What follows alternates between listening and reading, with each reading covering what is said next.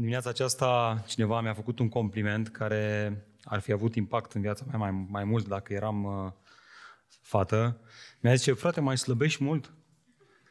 Uh, mulți dintre voi știți că am reușit să slăbesc de la 115 kg la 80 în prezent.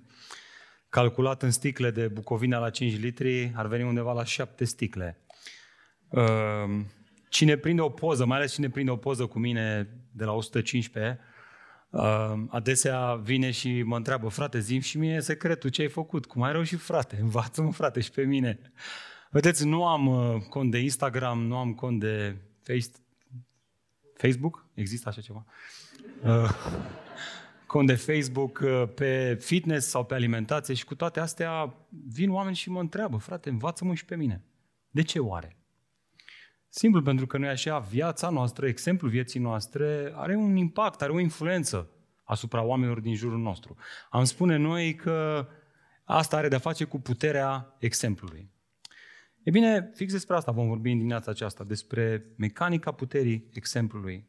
Doar că vedeți, nu vom vorbi despre mecanica puterii exemplului, așa cum adesea lumea vorbește în jurul nostru, ci așa cum vorbește Scripturile și Biblia despre asta. Și vreau să mă asculți cu mare atenție. Atunci când vorbim de puterea exemplului, trebuie să observăm ceva ce adesea ratăm să remarcăm. Și anume, așa cum exemplele bune au un impact în viața noastră, și exemplele rele au un impact în viața noastră, nu-i așa? Și acum există o mecanică a puterii exemplului bun, există și o mecanică a puterii exemplului rău.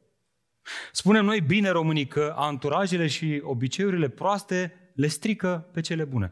Am ascultat asta și am auzit asta de la tata, cred că de un milion de ori. Băi, te ai grijă! Anturajele proaste strică obiceiurile bune.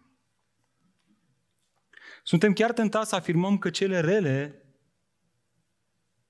se prind parcă mai repede de noi decât cele bune. Când vezi pe cineva că slujește, că este gata să se umilească, că este gata să se smerească, având mentalitatea lumii acesteia, spunem, nu e un exemplu chiar așa de bun.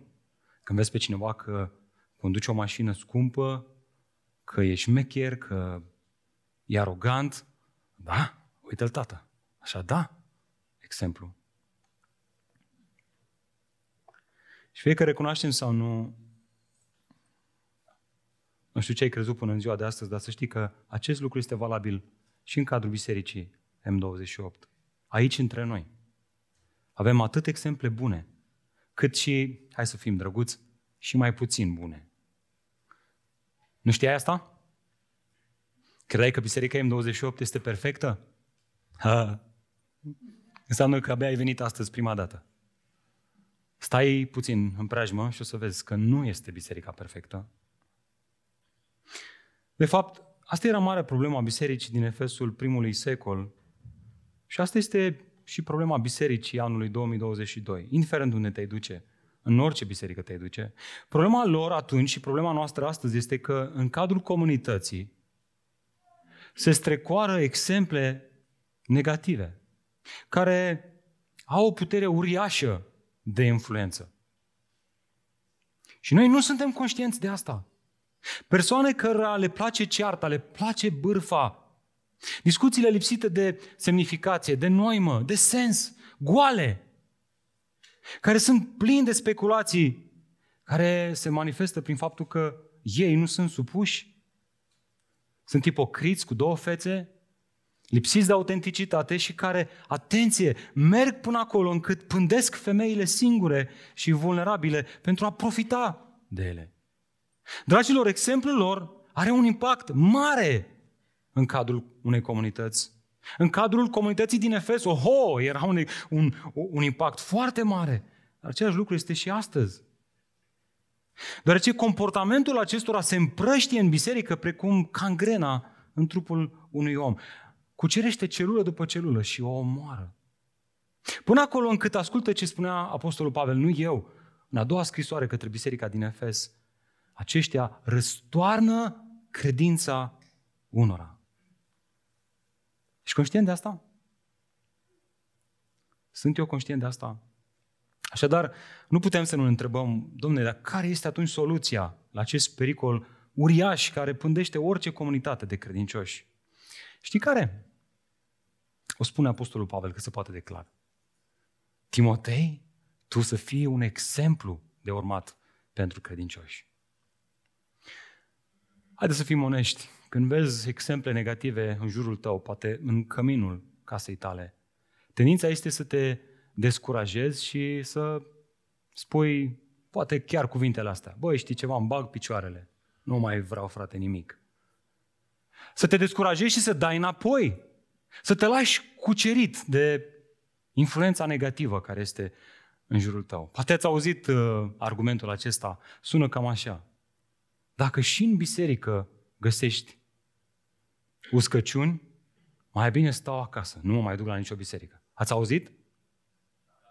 Am auzit de atâtea ori exemplul acesta. Pentru că ne uităm în jur, vedem exemple negative și spunem, bă, dacă și la biserică, mă, frate, aici am crezut că o să îl găsesc pe fratele Sfințișor cu așa un cerc deasupra capului, cum plutește el pe niște norișori și uite. Și până la urmă și la biserică găsesc exemple negative. Ne lăsăm descurajați și dăm înapoi. E bine, soluția la problema asta, problema care se desfășura din plin în Efes, era ca Pavel să-i scrie lui Timotei și să-l îndemne, să-l încurajeze, să-i poruncească chiar. Timotei, te implor, Timotei, nu te lăsa descurajat de Imeneu, de Alexandru, pe care i-am dat pe mâna satanei ca să învețe să nu mai blasfemeze. Timotei, nu mai fi descurajat de Filon și alții ca ei, care dau o altă învățătură. Timotei, fii tu încurajat și fii tu un exemplu de urmat pentru credincioși. Timotei, nu te lăsa învins de rău, ci învinge răul prin bine. Iată ideea centrală a acestui mesaj. Dacă ți notițe, asta este ideea centrală. Una cât se poate de simplă, nimic nou, nimic super complicat. Apariția sau prezența exemplelor nesănătoase în cadrul unei comunități, în căminul tău, în casa ta, în familia ta, reprezintă un îndemn puternic adresat în special celor credincioși. Fii tu un exemplu de urmat. Fii tu un exemplu sănătos. Îndemnurile lui Pavel pentru Timotei sunt îndemnurile pentru mine și pentru tine, mai actuale ca niciodată. Haideți să le citim. De fapt, când citești aceste versete, versete la care ne vom uita și noi în dimineața aceasta, îți dai seama că Apostolul Pavel ia în considerare trei domenii ale vieții unui om în care este chemat să fie exemplu. Știți care? Domeniul relațiilor cu ceilalți credincioși, domeniul relațiilor cu Scriptura, cu învățătura creștină și domeniul dezvoltării și înaintării în credința creștină, o înaintare personală. Asta este ceea ce îl îndeamnă Pavel pe Timotei și asta este ceea ce mă îndeamnă pe mine și pe tine. Și ca să vedeți că nu scot de la mine toate astea, vă invit să deschideți împreună cu mine în 1 Timotei, capitolul 4. Și în data aceasta, prin Harul lui Dumnezeu, vom termina acest capitol atât de extraordinar. Ascultați versetul 11, de acolo începem să citim. Dacă ați deschis, vreau să aud și eu un amin. Bun. Timotei, poruncește și învață aceste lucruri. Nimeni să nu-ți disprețuiască tinerețea, ci fi un exemplu pentru credincioși în vorbire, în purtare, în dragoste, în credință, în curăție. Până când voi veni eu, da atenție citirii, Timotei. Da atenție încurajării și învățăturii. Să nu neglijezi darul care este în tine, Timotei, care ți-a fost dat prin profeție. Când cei din sfatul prezbiterilor și-au pus mâinile peste tine. Cugetă la aceste lucruri, Timotei, adâncește-te în ele, pentru ca înaintarea ta să fie evidentă pentru toți. Fii atent la tine însuți și la învățătura pe care o dai. Stăruie în aceste lucruri, pentru că, făcând aceasta, te vei mântui pe tine și pe cei ce te ascultă. Până aici. Amin. Dragilor, cuvintele acestea, să știți că n-au cum să aibă vreun impact în viața noastră dacă Duhul Domnului nu lucrează profund la inimile noastre. Și nu știm altceva mai bun de făcut atunci când vrem ca Duhul Dumnezeu să, se, să lucreze la inima noastră decât să ne oprim și să ne rugăm. Așa că haideți încă o dată să ne plecăm în rugăciune. Fiecare acolo unde este. Tată, ne smerim înaintea Ta și mărturisim că și noi, ca niște tineri, adesea am fost influențați de mentalitatea și exemplul lumii acestea. Ne-am lăsat târâți în jocul ei și am lăsat în urma noastră un progres, dar nu un progres al evlaviei, ci un progres al neevlaviei. Și atunci când ne gândim la asta, ne rușine. Doamne, rușinați să venim înaintea Ta,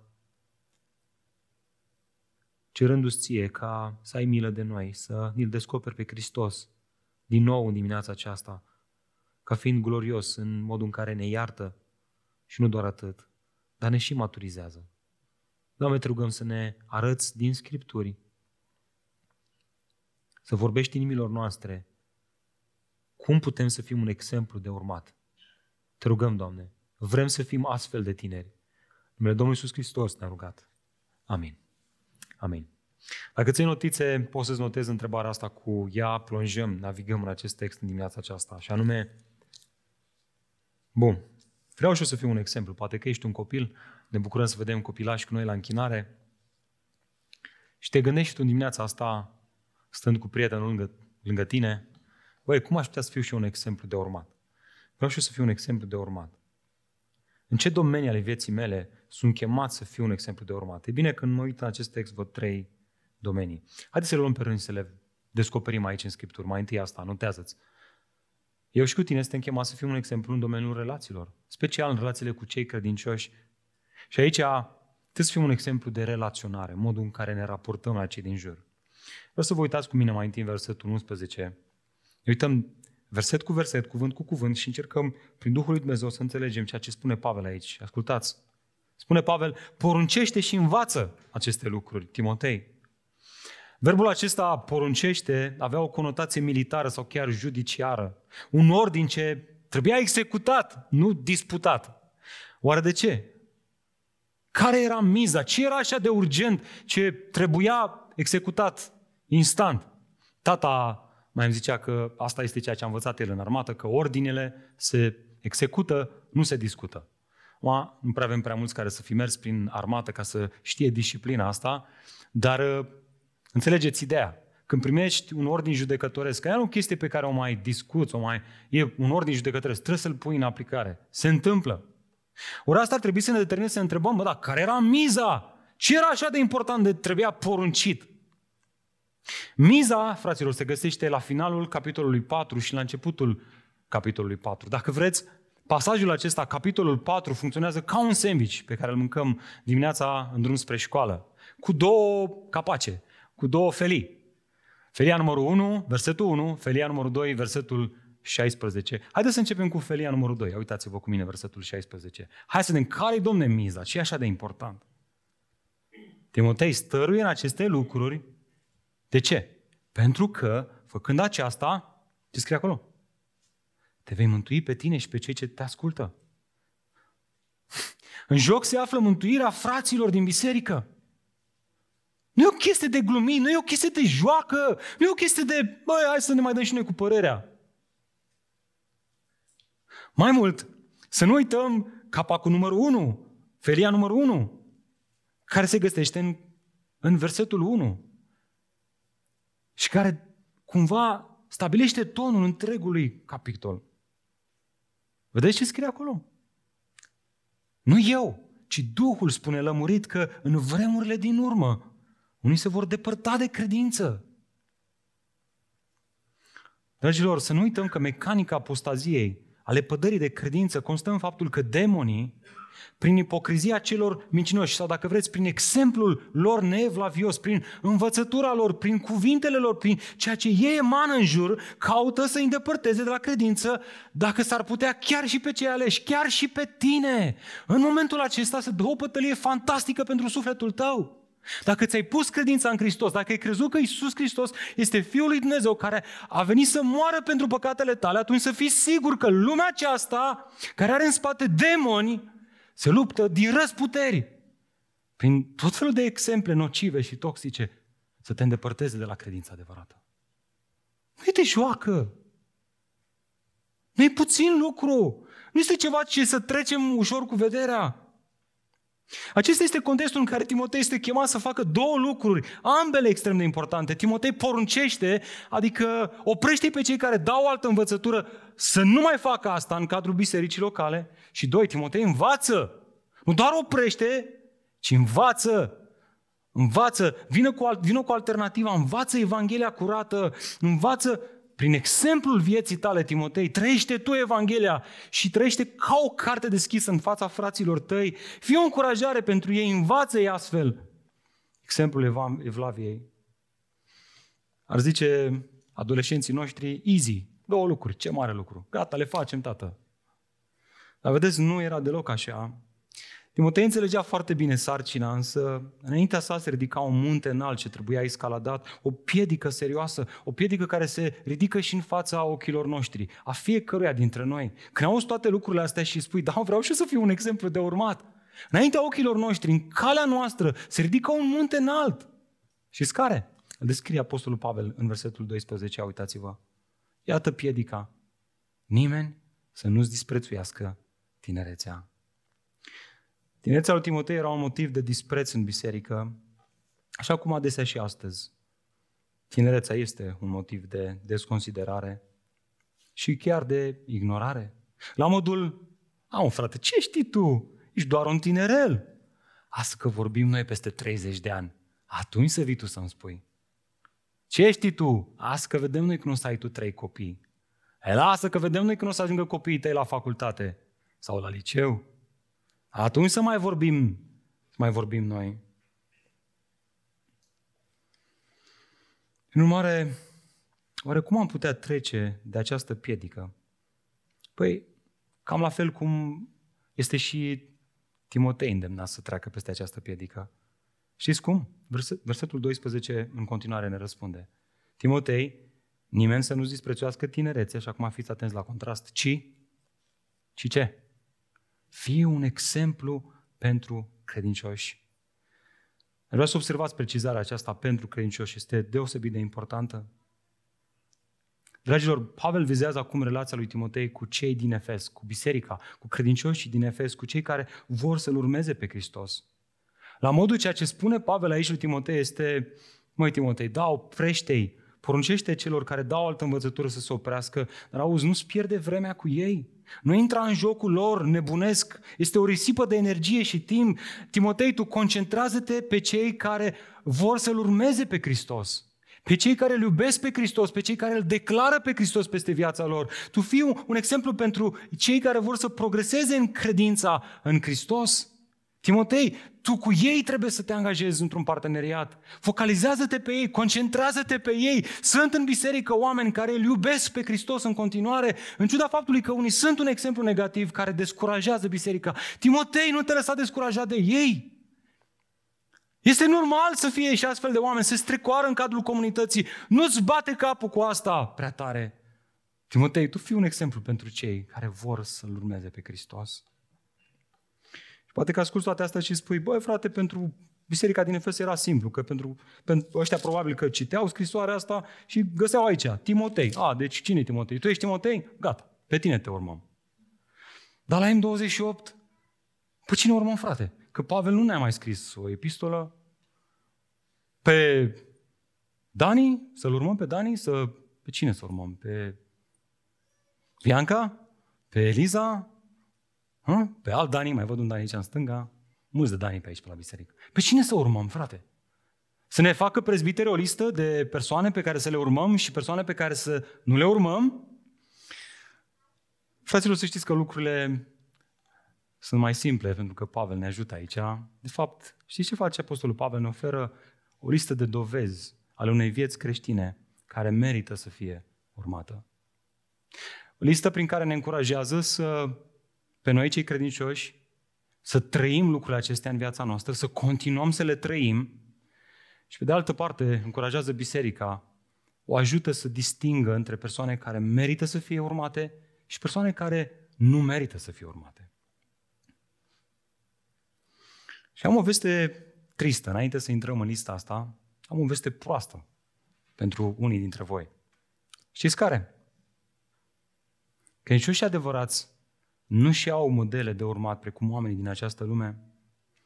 Faptul că cineva se îmbracă bine, are o carieră strălucită, are succes în afaceri, are câteva achiziții marcante, sau chiar faptul că a reușit să slăbească 35 de kilograme, nu reprezintă un motiv să-i urmeze exemplu. Noi nu trebuie să ne luăm după ce izbește ochiul, ci noi trebuie să vedem dincolo de asta, să ne uităm la evlavia persoanei respective. Iată o listă de cinci dovezi duhovnicești că viața cuiva este vrednică să fie urmată. Și mă rog ca Duhul Domnului să ne miște inimile în dimineața aceasta ca biserică, să ne luăm astfel de exemple în viața noastră. Mai întâi, prima dovadă este asta, vorbirea lui. Adică modul în care comunică cu cei din jur. Asta are de-a face cu ceea ce iese pe gură. Să nu uităm că omul vorbește din adâncul inimii, fraților. Iar vorbirea ne dă de gol. Ne dă de gol inima. Cum este ea? Cel care are o inimă neschimbată, mai devreme sau mai târziu, va scoate pe gură ciori, nu porumbei. Cuvinte care dărâmă, nu care ridică. Pentru că, vedeți, limba, un modular atât de mic poate să aprindă un foc atât de mare. Să cel care, cel care are inima născută din nou, regenerată de puterea cuvântului și de puterea Duhului Sfânt, el caută să scoată pe gură cuvinte care zidesc, care construiesc, care ridică. Și vedeți, nu avem voie să ne mutăm la, următorul, la următoarea dovadă, fără să încărcăm de semnificație acest element cu contextul cărții 1 Timotei.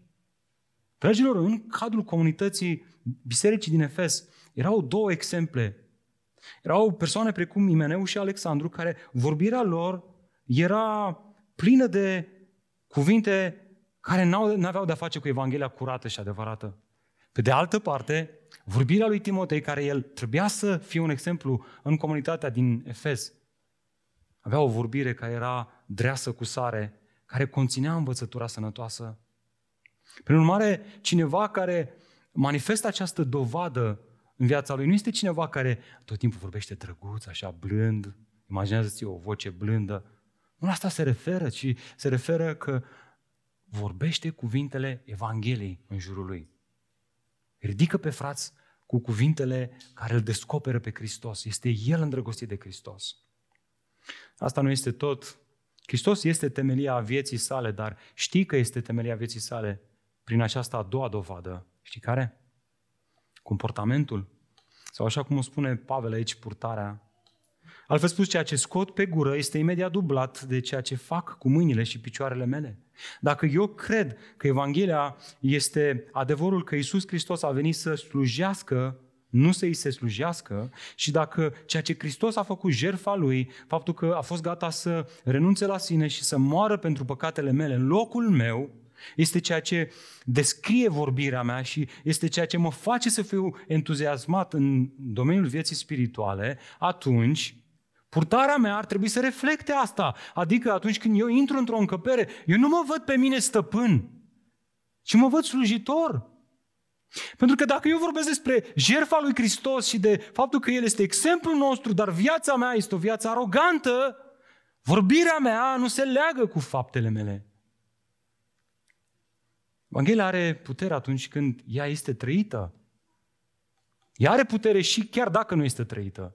Dar, dragilor, noi suntem credincioși, noi spunem că suntem credincioși. Atunci ar trebui să se vadă în viața noastră asta, ar trebui să vadă caracterul lui Hristos, să fim gata să ne slujim unii altora. Și poate că ascult toate astea și spui, frate, ce să zic, nu știu, e dificil. Iată de ce Pavel simte nevoia să treacă de la aceste două dovezi care au o conotație exterioară la următoarele două dovezi care au o conotație mai interioară, au de-a face cu inima noastră. Prin urmare, iată a treia dovadă în viața unei persoane care merită să fie urmată și anume motivația lui. Observați al treilea element acolo, care este? Spuneți voi tare. Este dragostea. Ascultă cu mare atenție. La centrul evlaviei creștine se află dragostea. Nu dragostea mea, nu dragostea ta, Nu dragostea nu știu cui, ci dragostea lui Isus Hristos. O dragoste altruistă pe care Apostolul Pavel a descris-o într-un mod superb în 1 Corinteni, capitolul 13. Citește acasă acel capitol. Interesant, acolo Apostolul Pavel nu spune ce trebuie să faci ca să iubești, ci spune ce face dragostea, cum este dragostea, descrie acțiunile dragostei, dacă vrei. Asta este legea lui Hristos, dragilor. Este legea iubirii pe care în nou legământ Dumnezeu promite să, să o scrie pe inimile credincioșilor, să o întipărească acolo prin Duhul Sfânt. Cel care se încrede în Isus Hristos și care este cu adevărat o făptură nouă în Hristos, primește pe inima lui această ștanță a lui Hristos, care este iubirea, legea iubirii, dragostea. Această iubire a lui Hristos este ceea ce mă face să vorbesc despre Hristos și să trăiesc ca și Hristos. Fără asta, primele două nu se vor întâmpla. Și poate te întreb, frate, dar vreau și eu asta în viața mea. Că simt că în ultima vreme, a, iată a doua dovadă. Știți care? Credința, convingerea. Modul prin care Dumnezeu promite să întipărească legea iubirii în inima noastră este prin citirea, auzirea și descoperirea Evangheliei Harului lui Hristos. Cineva care aude vestea bună a Evangheliei, iar Duhul Sfânt naște credință în inima lui. Îl face să fie convins că Isus este cu adevărat Fiul lui Dumnezeu. Că El nu este doar un personaj istoric impresionant, care merită citit, învățăturile lui merită luate în considerare. Nu, el crede că Isus este Fiul lui Dumnezeu prin care au fost create toate lucrurile. Și acum am citit în timpul închinării.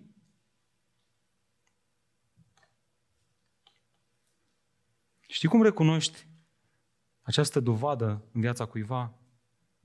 El nu se poate sătura de Evanghelie. Îi spune Evanghelia și din nou îl energizează. Iubește Evanghelia, iubește să cânte Evanghelia, iubește să, să vorbească despre această veste bună, să o studieze, să citească despre ea, să audă Evanghelia predicată, explicată și aprofundată.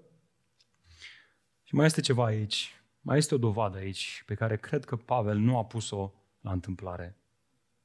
Am spune noi astăzi o floare rară, tot mai rară în vremurile din urmă, dar care crește din credința și dragostea lui Isus Hristos.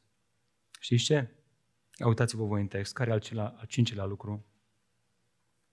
Puritatea, nu? Curăția. Acest termen mai apare o singură dată în următorul capitol, acolo unde Pavel îl îndemna pe Timotei să se raporteze la, ascultați, cele tinere ca la niște surori cu toată curăția. Prin urmare, sensul este de puritate sexuală în relație cu alte persoane. Vedeți, asta venea prin contrast cu învățătorii mincinoși care ei sunt un exemplu toxic în cadrul bisericii din Efes, care știți ce făceau? Oamenii ăștia se furișeau în case și puneau stăpânire pe femeile ușuratice, împovărate de păcat, mânate de felurite pofte. Asta mă face să mă gândesc la un bărbat sau un băiat creștin care nu face niciodată glume și apropo nepotrivite din punct de vedere sexual cu alte fete. Mă face să mă gândesc la o soră, la o fată creștină care refuză să intre în jocul imoralității printr-o îmbrăcăminte sau prin gesturi provocatoare, provocatoare din punct de vedere sexual mă face să mă gândesc la el și la ea, frați credincioși amândoi, care în perioada de curtare și de logonă decid să evite parcările retrase și întunecate. Decid să nu rămână singur niciodată într-un apartament care în perioada asta de curtare până la căsătorie, deoarece încă nu sunt căsătoriți, evită preludiul sexual. Am frate, ce vorbești tu acolo, mă, frate, că n-are nicio legătură cu ce trăim noi în viața de zi cu zi? Lasă-mă să testez și eu să văd dacă îmi place, să văd cum e. Nu asta spune lumea, frate, să vezi dacă nu, dacă nu vă potriviți. Hai să ne înfierbântăm un pic unul pe altul, să vedem că noi nu, noi nu vrem act sexual. Doar așa ne place să ne înfierbântăm unul pe altul. Vă întreb, cine încinge apa pe aragaz fără să pună de o mămăligă, de o ciorbă sau măcar, măcar de un ceai. Cine face asta? Ce faci mă acolo? Clocotul scapă. De ce? Îmi place să văd cum se consumă. Cum scade. Vedeți? Cam așa ne jucăm în relații unii cu alții și intrăm cu stângul în căsătorie și ne,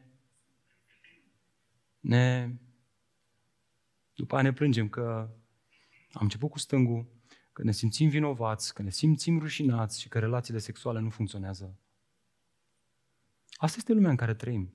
Dragul meu, ascultă-mă, nu stau înaintea ta ca unul care pot să zic că, băi frate, eu n-am greșit. Am greșit și eu. Am greșit și eu cu Eliza. Poate pentru că biserica nu a fost mai atentă să mă avertizeze, să fiu mai atent. Mă scuz și eu. Ce să fac?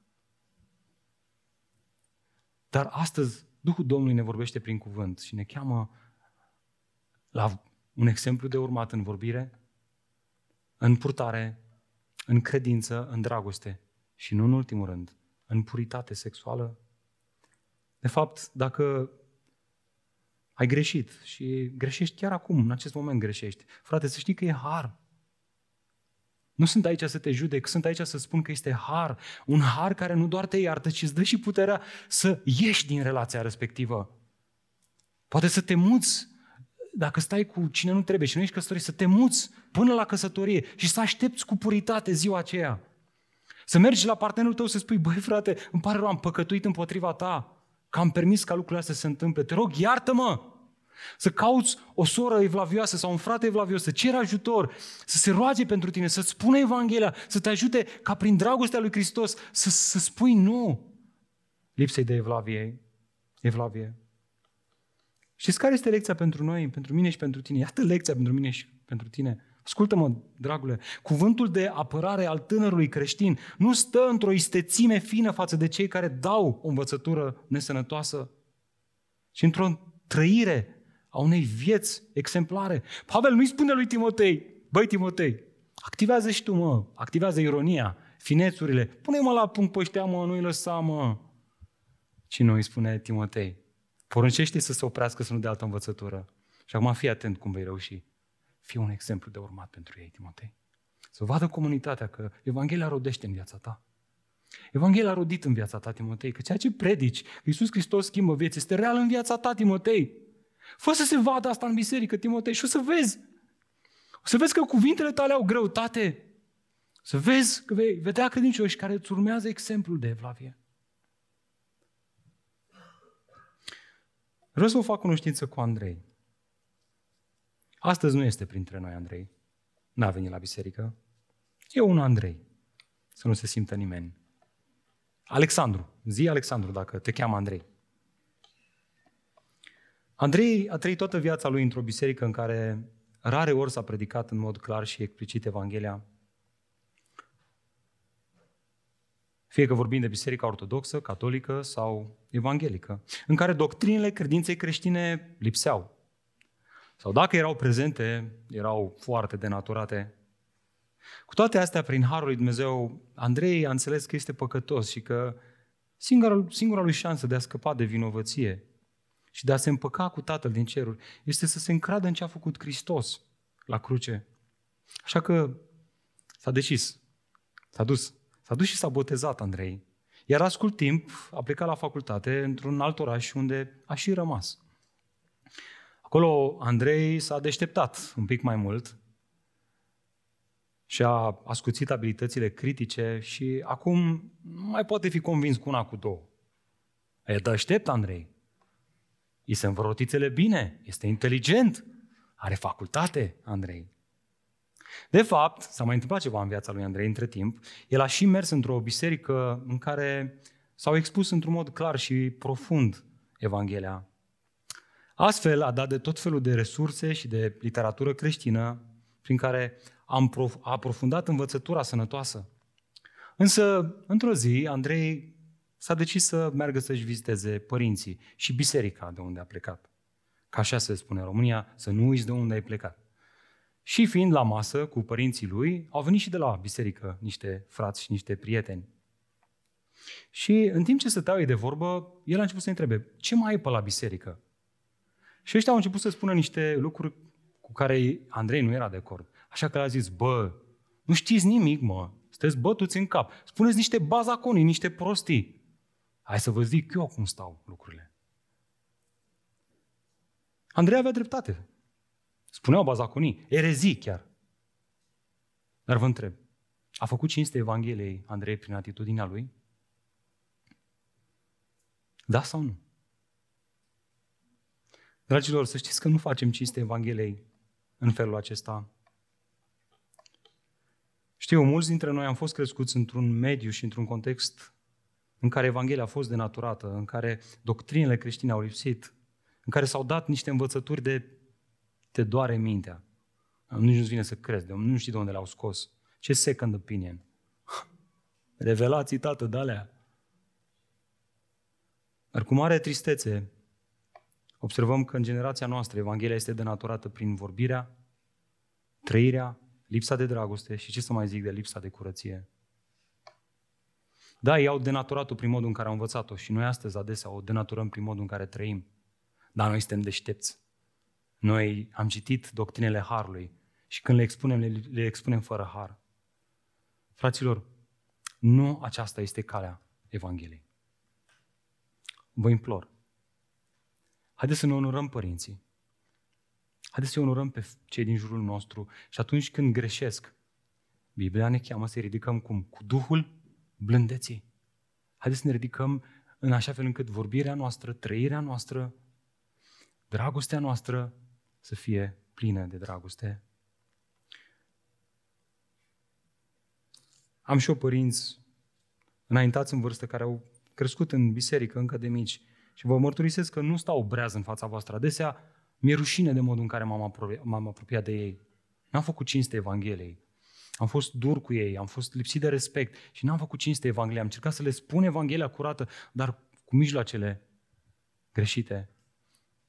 Mă rog ca Duhul Domnului să ne cerceteze pe fiecare dintre noi, ca și tineri.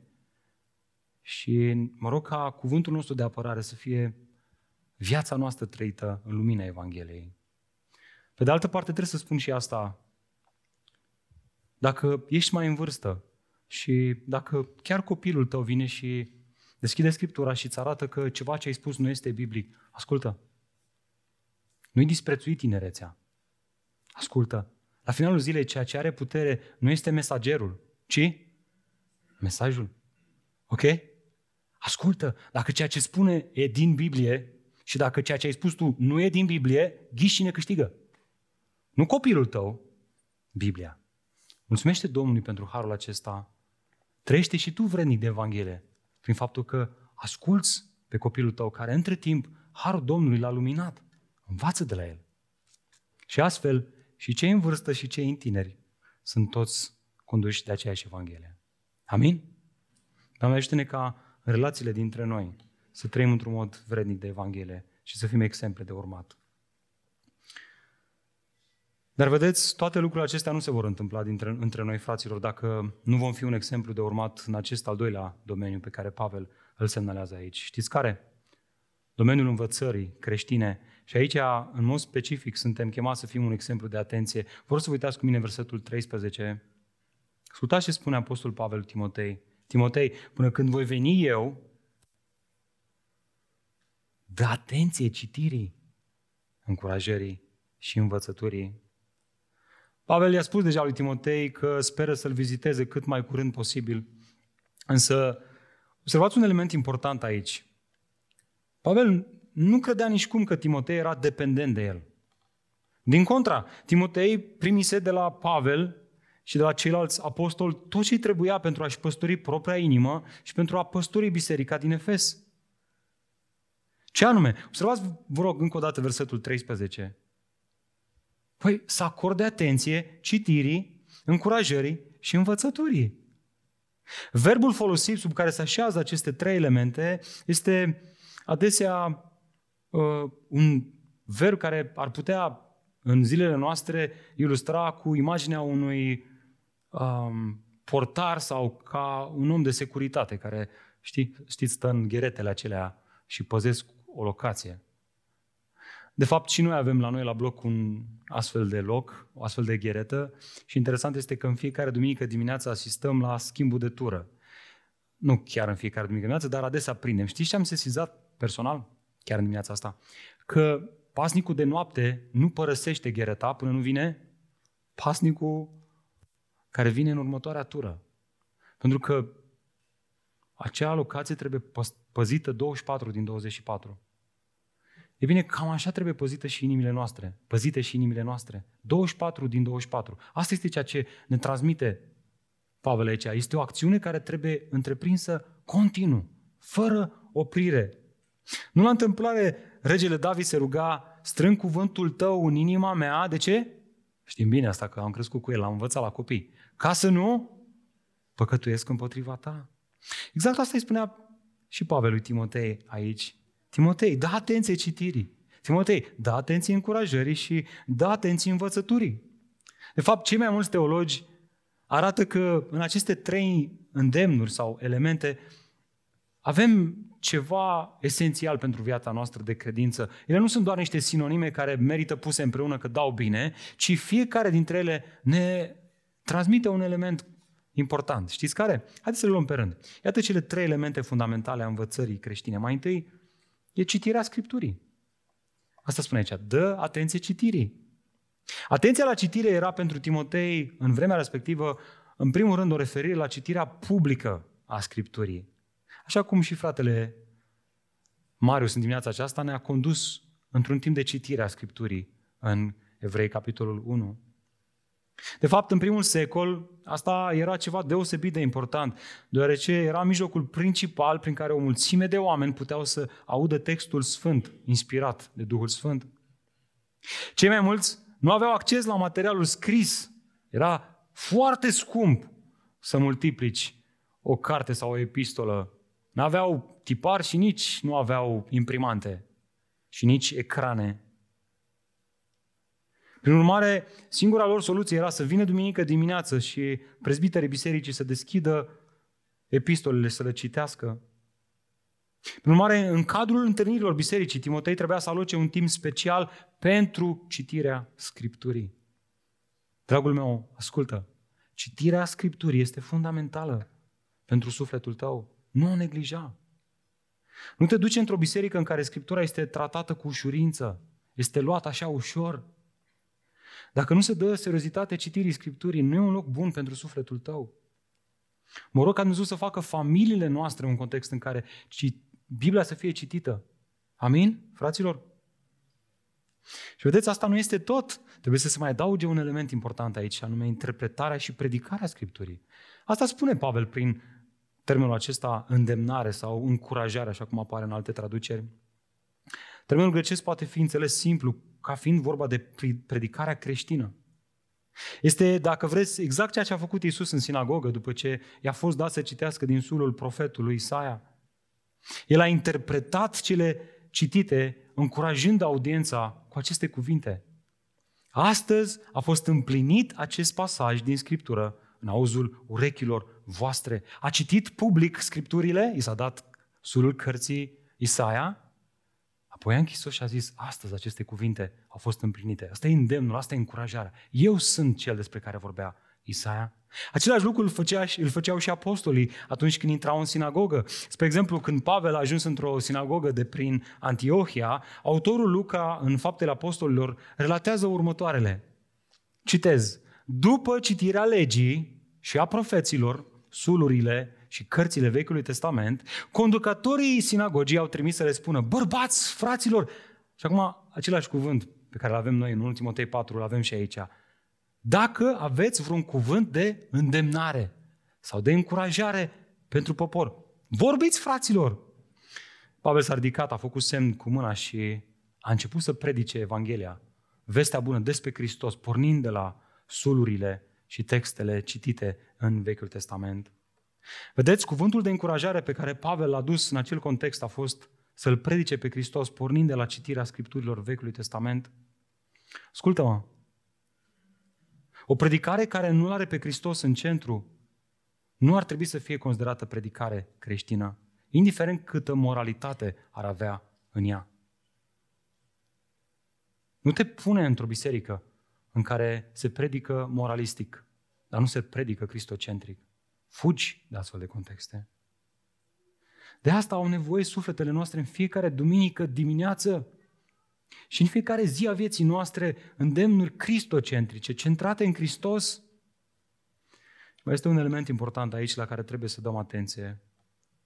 Iată al treilea element, și anume instruirea în dogmele Scripturii. Asta ne spune Pavel prin acest termen, învățăturii. Citirea Scripturii și predicarea Evangheliei trebuie în mod natural urmată de un demers didactic, fraților.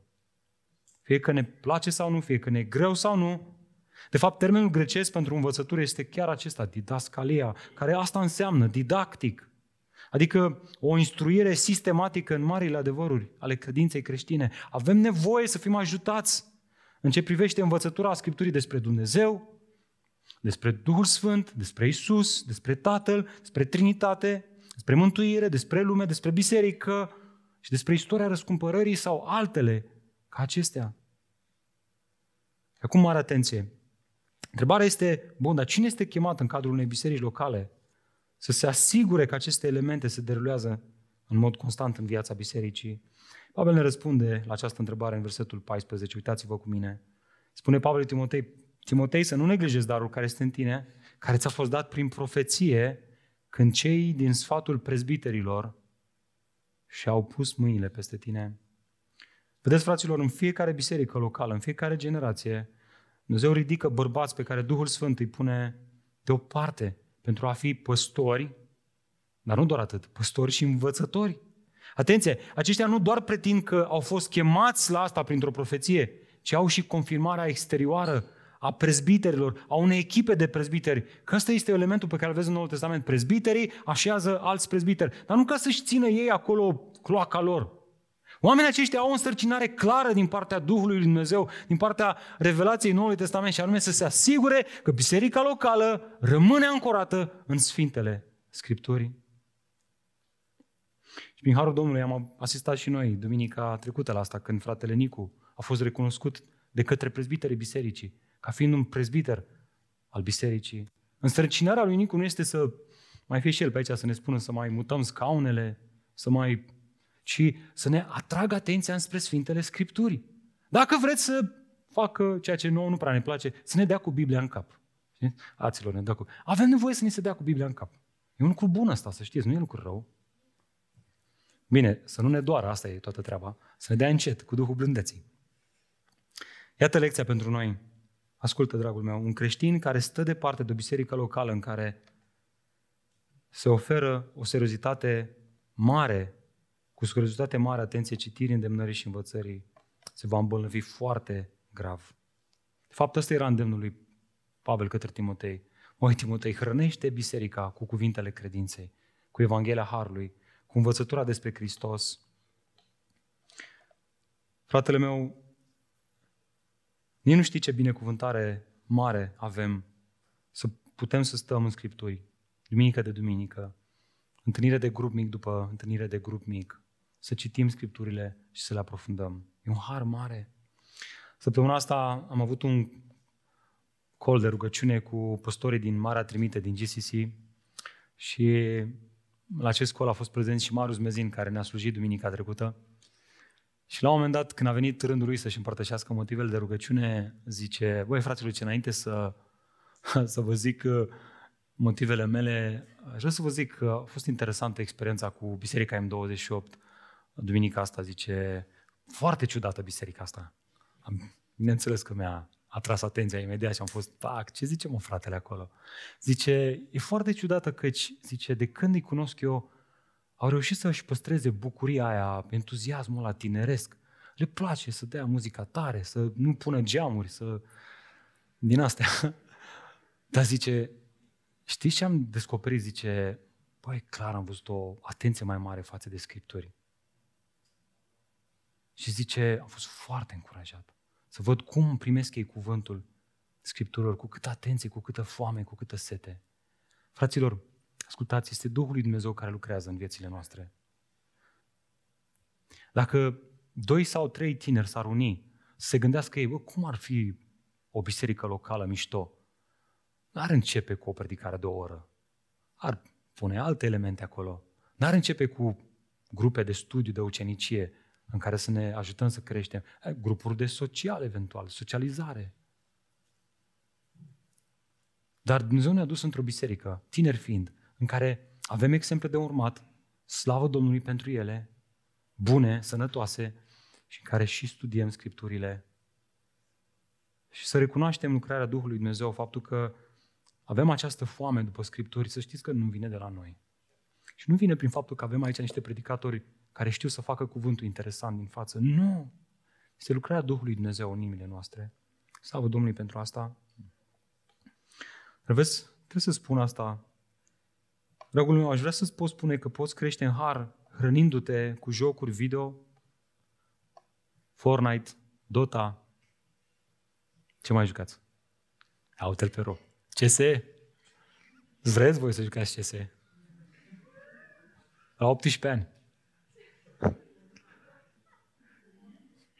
Aș vrea să vă pot spune că putem crește în har urmărind noutățile de pe YouTube, vizualizând aparițiile de pe Netflix, stând ore întregi în social media sau citind tot felul de titluri seculare. Dar nu pot să spun asta. Auzi, dacă doar asta faci, atunci aproape sigur ești un creștin sub, sub, subnutrit și bolnav. Capacitatea ta de atenție la Scripturi este grav afectată. Nu este de mirare că cedezi ușor ispitelor sexuale, că te aprinzi repede și sar la ceartă ușor, că credința ta în Isus este precum o lumânare care abia mai pâlpâie. În timp ce nu te poți abține să nu dai click pe next episode în Peaky Blinders. Când deschizi Scriptura în 3 minute, somn de voie, tată.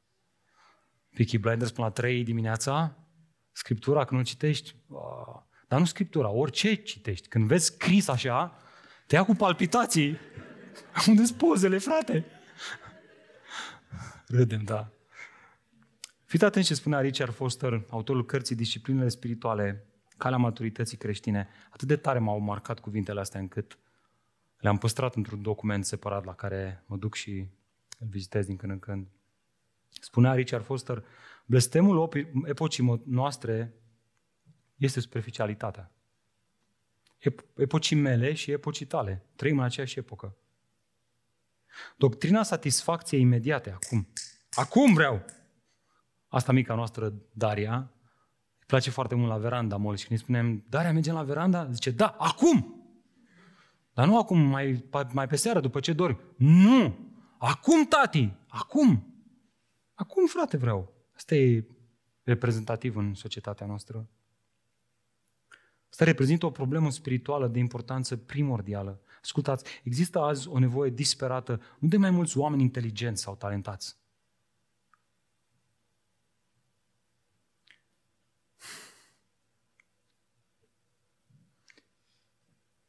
ci de oameni profund spiritual, care iubesc Evanghelia, care iubesc pe Hristos și care o trăiesc în viața lor și o exemplifică. Disciplinele clasice ale vieții spirituale ne îndeamnă să depășim superficialitatea pentru a putea cunoaște adevărata profunzime a trăirii. Amin. Amin. Dragilor, avem urgent nevoie de astfel de exemple și în cadrul bisericii M28 și să știți că prin Harul Domnului avem. Părinți, părinți, haideți să ne încurajăm unii pe alții să nu ne pierdem copiii în fața ecranelor. Amin?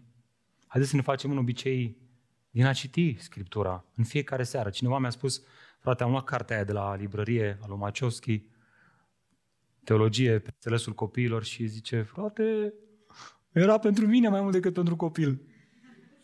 Place, zice, bun, învățam și eu, zice. Oare la întâmplare Pavel îi scria lui Timotei, Timotei, însă tu să rămâi în lucrurile pe care le-ai învățat și de care ai ajuns convins. Și acum ascultați, tu știi, Timotei, de la cine le-ai învățat și cum din copilărie ai cunoscut Sfintele Scripturi care îți pot da înțelepciunea ce duce la mântuire prin credința în Hristos Iisus. Ce mare har să fii sfințit prin părinții tăi credincioși. Nu doar prin rugăciunile lor, ci prin faptul că te expun la cuvânt și te cheamă la închinare. Mulți dintre noi am avut parte de asta, să știți. Slavă Domnului pentru astfel de părinți, dacă ai avut parte. Dacă n-ai avut parte, hai să fim noi astfel de părinți. Cunoașterea Scripturilor ne pot da viață. Și nu doar că ne dă viață, nu doar că ne mântuiesc, dar ne și maturizează. Despre asta urmează să vorbească Pavel în finalul capitolului 4. Ce domenii ale vieții suntem chemați să fim un exemplu de urmat, nu în ultimul rând, fraților, în modul în care se vede înaintarea credinței noastre, în domeniul personal, și anume să fim un exemplu de progres. Uitați-vă cu mine versetul 15. Mai aveți Biblie deschise? Mai sunteți aici? Ascultați ce spune Pavel aici. Cugete la aceste lucruri, adâncește-te în ele. De ce?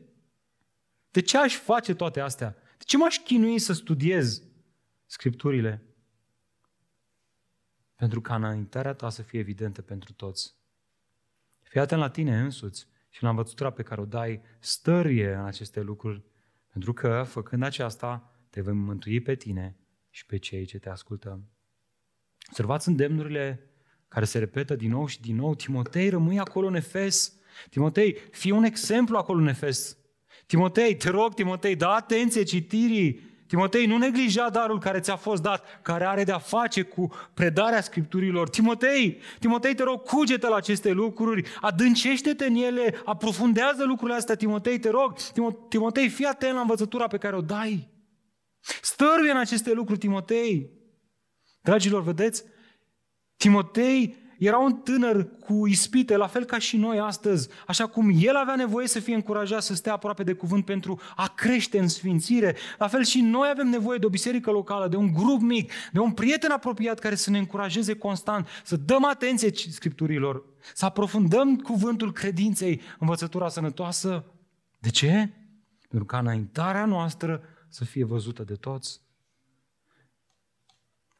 Am ajuns aici, în dimineața aceasta, la, dacă vreți, una dintre cele mai mari probleme ale bisericii tuturor timpurilor. Știți care? Știți care, fraților? Faptul că nu am conectat credința în cunoașterea lui Hristos din Scripturi cu maturizarea în asemănare cu Hristos. Cumva le-am ținut separat pe cele două, le-am divorțat, până acolo încât credința noastră creștină și maturitatea noastră a devenit un soi de dezvoltare personală prin putere sau prin puteri proprii. Pleci de la biserică, bun, dar cum să trăiesc toate astea? Nu știu, mă încordez așa un pic mai tare și de mâine o să fiu mai curat. Și nu poți. Falimentezi. Ai experimentat asta? Eu am experimentat asta. De fapt, cu cât ți se prezintă mai multă moralitate, cu atât vezi cât de strâmbiești. Și cât de departe ești de a trăi sfânt și de a te maturiza și de a înainta în sfințire Pavel era conștient de asta, de asta spre finalul capitolului 4, leagă cele două și le aduce împreună și spune Timotei, ca toți să vadă înaintarea ta în credință, trebuie să încep de la Scripturi. Acolo, Timotei, mama ta, Eunis, te-a învățat Scripturile și la vremea cuvenită, Duhul Sfânt l-a descoperit din Scripturi pe Iisus Hristos, care a devenit Mântuitorul tău. Timotei, dacă vrei să înaintezi în credință, nu fugi la altceva. Nu trece la next level. Nu trece la cartea celor second opinions. Rămâi la Scripturi, meditează la ele, căci acolo, acolo Duhul lui Dumnezeu lucrează în tine sfințire și înaintare și progres în credință.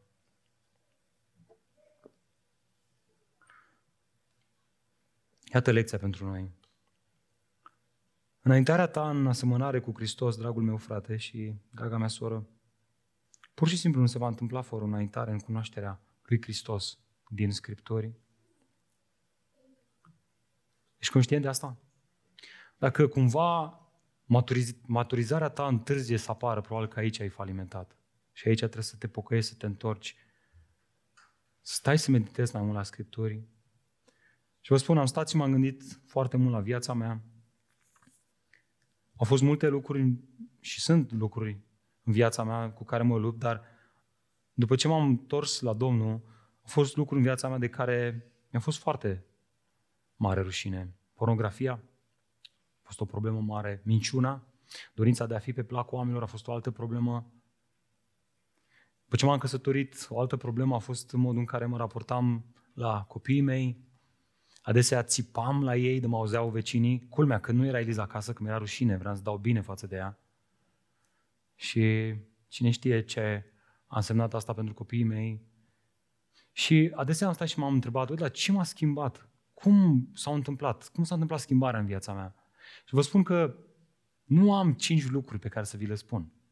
Pur și simplu, împreună cu frații mei, cu biserica, prin Harul Domnului, am continuat să meditez asupra Scripturilor. Am continuat să meditez asupra a ceea ce a făcut Hristos în viața mea și, într-un mod supranatural, Duhul lui Dumnezeu mi l-a arătat pe Hristos atât de glorios, atât de sfânt, încât asta a început să schimbe viața mea. Comportamentul meu, trăirea mea, vorbirea mea, faptele mele. Există putere în cuvântul lui Dumnezeu pentru că ea, Scriptura, este însoțită de Duhul lui Dumnezeu care ne-l descopere pe, pe Hristos în Scripturi, în așa fel încât ne schimbă. Într-un mod supra, ai zice că într-un mod natural, dar e de fapt într-un mod supranatural. Prin urmare, dacă vrei să fii și tu un exemplu de urmat în dimineața aceasta, aș vrea să îți spun că ai două variante. Două posibilități. Posibilitatea numărul unu este o posibilitate, am intitulat-o eu așa nu. Ascultă. Ea este descrisă de Apostolul Pavel în discuția cu Timotei, în a doua scrisoare. Și sună cam așa. Evită vorbăriile goale și lumești, că cei care se țin de ele, ce vor face? Vor înainta tot mai mult spre neevlavie iar cuvântul lor se va împrăștia precum cangrena. Iată exemplu de așa da. Îl găsim în scrierea lui Pavel către biserica din Corint. Noi toți, cu fețe neacoperite, reflectăm slava Domnului ca într-o oglindă și suntem transformați, suntem schimbați. Progresăm în asemănare cu Hristos din slavă în slavă, iar aceasta vine doar de la Domnul care este Duhul. Dragul meu, în mod ultim, puterea exemplului are de-a face cu puterea Evangheliei, are de-a face cu Isus Hristos. Vreau să ne ridicăm și haideți să cerem Domnului în rugăciune, fiecare acolo unde este, să ne ajute să înaintăm în credință, să progresăm în credință prin această a doua cale, a doua variantă. Roagă-te peste inima ta, așa cum Duhul Domnului te îndeamnă în lumina Scripturii. Roagă-te chiar acum, chiar acolo. Dacă ești blocat în dimineața aceasta, dacă progresul întârzie să apară în viața ta, dacă stagnezi de ani de zile, Duhul Lui Dumnezeu, prin cuvântul său, te cheamă în dimineața aceasta să alergi la Hristos. Să alergi la Scripturi, acolo unde descoperi pe Hristos, dar în mod ultim să alergi la Hristos. El este inițiatorul credinței și El este și desăvârșitorul credinței noastre. Nu poți fi un exemplu de urmat dacă nu îl urmezi pe Hristos. Mă auzi, frate și soră? Dragă, Tată, te rugăm în dimineața aceasta să lucrezi prin Duhul Tău cel Sfânt, într-un mod profund în inimile noastre. În dimineața aceasta, dar te rog, Doamne, și astăzi după amiază, și mâine, și poi mâine. Te rugăm să ne deschizi ochii să îl vedem pe Hristos așa cum ne privim pe noi în oglinzi. Așa cum ne vedem fața noastră în oglindă, să-L vedem pe Hristos ca într-o oglindă, strălucitor, glorios. Cât de mult am eu nevoie de asta, Iisuse, în fiecare dimineață. Tată, recunoaștem în dimineața aceasta că nimeni nu poate spune Iisus este Mântuitor, este Domnul, decât prin Duhul Tău cel Sfânt. Te rog să lucrezi prin Duhul Tău cel Sfânt, să aplici toate aceste adevăruri inimilor noastre, făcându-L pe Hristos un exemplu ultim de urmat. Doamne, am vrea ca biserică să lăsăm în urma noastră mireasma lui Hristos, să o lăsăm în modul în care ne raportăm unii față de alții, în cadrul bisericii, în vorbire, în comportament, în credință, în dragoste și în puritate, Fă, Doamne, ca Evanghelia Harului Tău să rodească un comportament care să te onoreze pe Tine, să te arate pe Tine. Doamne, mă rog pentru cei din biserică, din dimineața aceasta, care sunt blocați aici. Doamne, te rog să aduci Tu o eliberare prin cuvântul Tău și să-i întorci cu fața spre Hristos, care poate să schimbe vieți. De asemenea, Doamne, te rugăm să lucrezi în viața noastră, în viața bisericii noastre, să fim un exemplu de urmat în modul în care ne raportăm la învățătura creștină. Doamne, n-am vrea să luăm lucrurile pe care le descoperim în Scripturi și să ne dăm deștepți cu ele, ci am vrea, Doamne, ca ele să ne înmoaie inima și să ne facă să ne purtăm cu Duhul blândeții unii față de alții și cu har și cu multă încredere să prezentăm această Evanghelie celor din jurul nostru. Și, Doamne, nu în ultimul rând, ajută-ne să înaintăm în credință, în așa fel încât copiii noștri să vadă progresul nostru. Doamne, vrea Tu ca prin cuvânt să înaintezi chiar și credința în inima copiilor noștri, să-i mântuiești, să-i atragi la Tine. Ai vrea, Doamne, în momentele alea în care ne strângem familia la un timp devoțional în care dăm atenție citirii Scripturii, Duhul Tău cel Sfânt să întâlnească și pe ei și să-L facă pe Hristos glorios și să le dea și lor viață. Ai vrea, Doamne, să faci asta, te rugăm, te implorăm. Doamne, te rugăm asta pentru ei, dar și pentru noi. Noi nu putem să schimbăm inimile noastre, dar Tu o poți face. De aceea, Doamne, strigăm către Tine în dimineața aceasta. Ca psalmistul altă dată, strigăm către Tine. Și te așteptăm pe Tine să lucrezi cu putere în inimile noastre. Doamne, speranța noastră vine de la Tine. Pe Tine te urmăm.